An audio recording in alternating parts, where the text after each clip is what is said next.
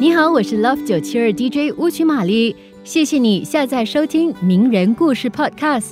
在名人故事中，我将和你分享一个个缔造奇迹的传奇人物，有刻苦钻研的科学伟人，开拓创新的时代精英，运筹帷幄的政治英雄等。希望他们的人生智慧能让你获得启发。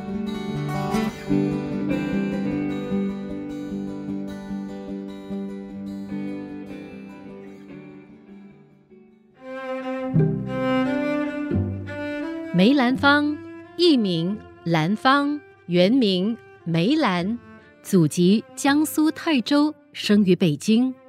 他是卓越的戏曲家、京剧表演艺术家，中国传统戏曲的代表。青年时代从艺在京剧表演艺术上打下了深厚的基础，后来又勇于革新，编演新戏，使京剧在各方面都出现了新面貌。他所创立的梅派艺术继往开来，影响深远。梅兰芳还是让京剧走向世界的先行者，是闻名世界的艺术大师。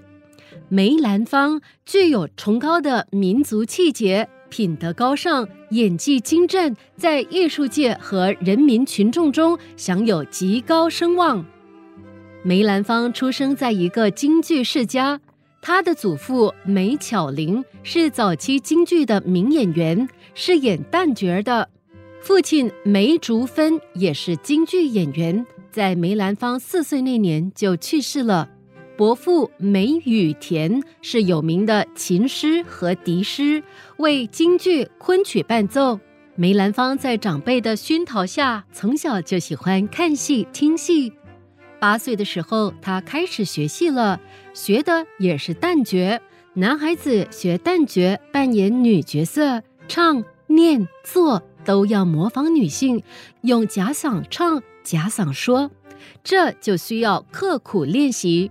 一开始，他的天赋条件并不好，有时候一出戏，老师教了多时，他还没有学会。有一次，一位老师见他学得慢，生气地说。不行，祖师爷没给你这碗饭吃，然后就放弃了梅兰芳。梅兰芳脸红了，他下定决心一定要学出样子来，就用心琢磨，反复学。一段唱，一般唱六七遍就会了，他却要唱二三十遍。渐渐的，他练出了一条又宽又亮又圆润甜美的好嗓子，唱出来让人特别爱听。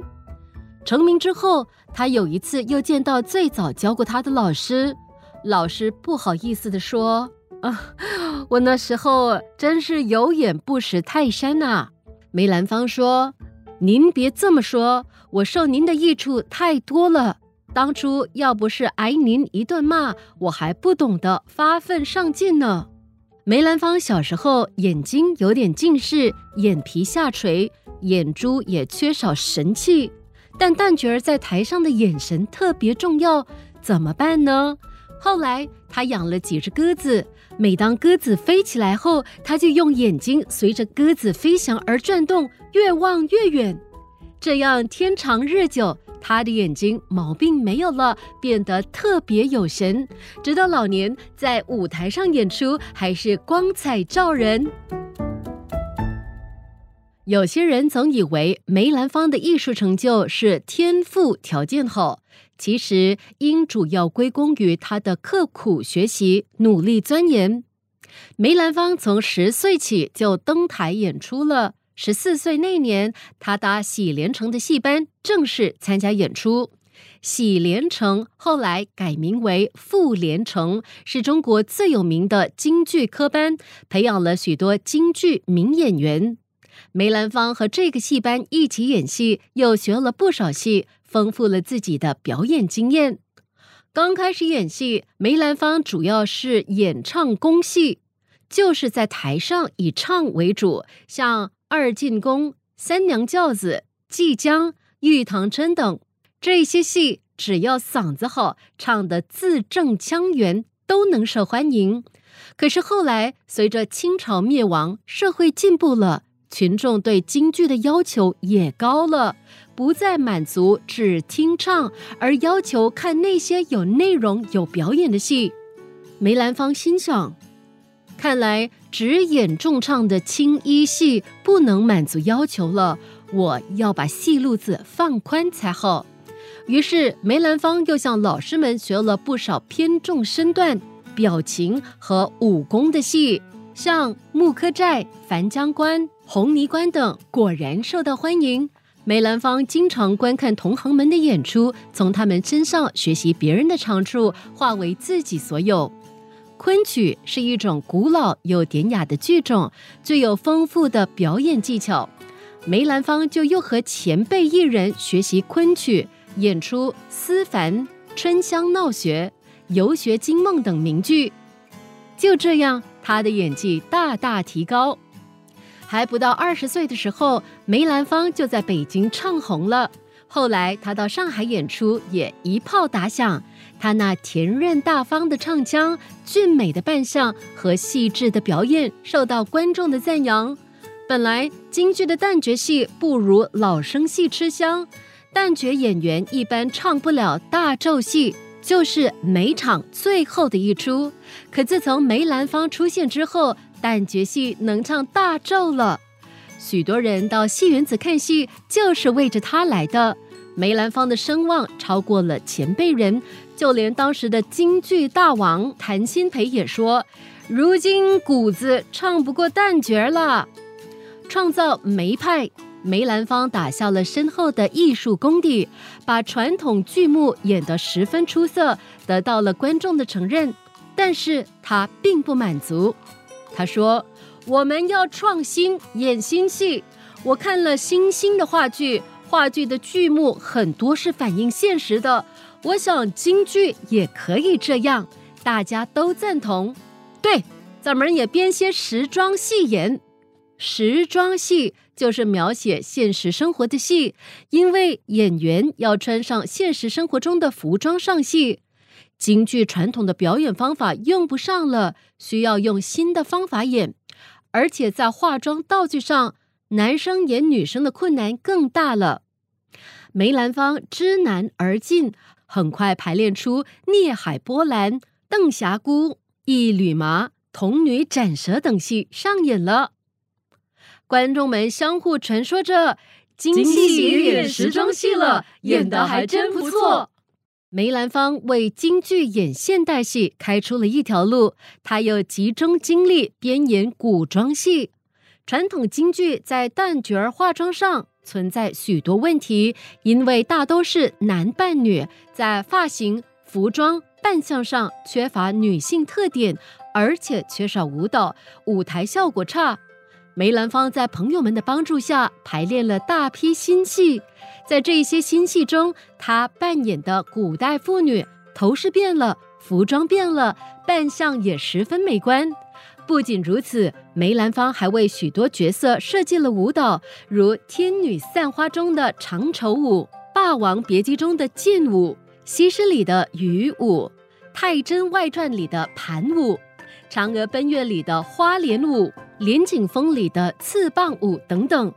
从此，载歌载舞、声情并茂、绚丽多彩，成了梅兰芳演戏的突出特点。梅兰芳还努力学习古典文学，他读了曹植的《洛神赋》后，心想：这个故事虽然情节简单，但是很有神话色彩。如果编出一部有诗意的歌舞剧演出就好了。于是，在朋友们的帮助下。京剧《洛神》编出来了，舞台上梅兰芳扮演的洛神驾着云雾，身披长纱，宛如天神下凡。在川上相会一场，三层高台上，洛神和众仙女边唱边舞，把观众引入了神话世界，非常精彩。梅兰芳的新戏使京剧舞台焕然一新，受到广大群众，特别是青年的热烈欢迎。他的名声更大了，因为表演自成一派，被称为梅派。一九二七年，北京《顺天时报》举办京剧旦角评选，梅兰芳与尚小云、程砚秋、荀慧生获前四名，从此四大名旦被人们公认。现在京剧已被世界各国人民所知晓，而最先把京剧引向世界的就是梅兰芳。一九一九年和一九二四年，梅兰芳两次率剧团到日本演出。日本人过去对中国戏曲不大了解。看了梅兰芳的戏，他们说京剧不用布景，但演来有声有色，令人钦佩。梅兰芳的表演也是无与伦比的。梅兰芳又决定把京剧向西方介绍，自费去美国演出。剧团为准备工作花了很多钱。一九二九年底，剧团就要出发了。不料动身的前两天，从美国打来电报，说美国现在经济危机，市场不景气，演出恐怕观众少，可以推迟。有的朋友对梅兰芳说：“这一件事你自己拿主意，如果到美国不上座，你就破产了。”梅兰芳沉思了一会儿，说：“欢送会已经开过，船票已买好，如果又不去，我的声誉必会一落千丈。”我也会情绪低落的。走，按原计划上船。这是一次冒险，但我必须冒险。梅兰芳说完，就把电报撕碎，扔进壁炉内。他如期在一九三零年一月到达美国。第一天演出完了，他对在美国讲学的南开中学校长张鹏春说：“今天的戏，美国人看懂了吗？”张鹏春回答说。看不懂，情节太细了。梅兰芳激动地说：“张先生，请您帮我挑选剧目，一定要让美国人看得懂。如果我的演出失败了，中国的文艺也没光彩了。”在张鹏春等人帮助下，梅兰芳果断地改换了剧目，又加强了舞台的布置，突出了东方艺术美。结果，他的演出大获成功。美国人评论说。看了梅兰芳的表演，原来不理解的懂了。中国戏是艺术的真实，比生活的真更深刻。梅兰芳先后到华盛顿、纽约、芝加哥、旧金山、洛杉矶演出，还会见了电影大师卓别林。东西方的两位艺术大师一见面就热情地交谈起来。卓别林说：“早就听说你的名字。”今日幸会，想不到你这么年轻。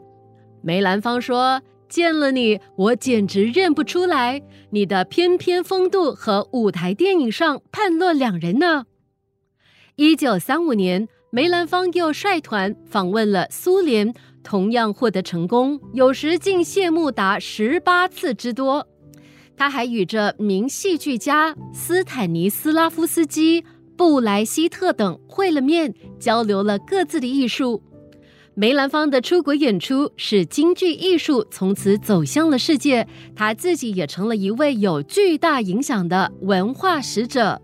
许多外国人到中国旅游，都把见到梅兰芳、看梅兰芳的戏当成重要的内容。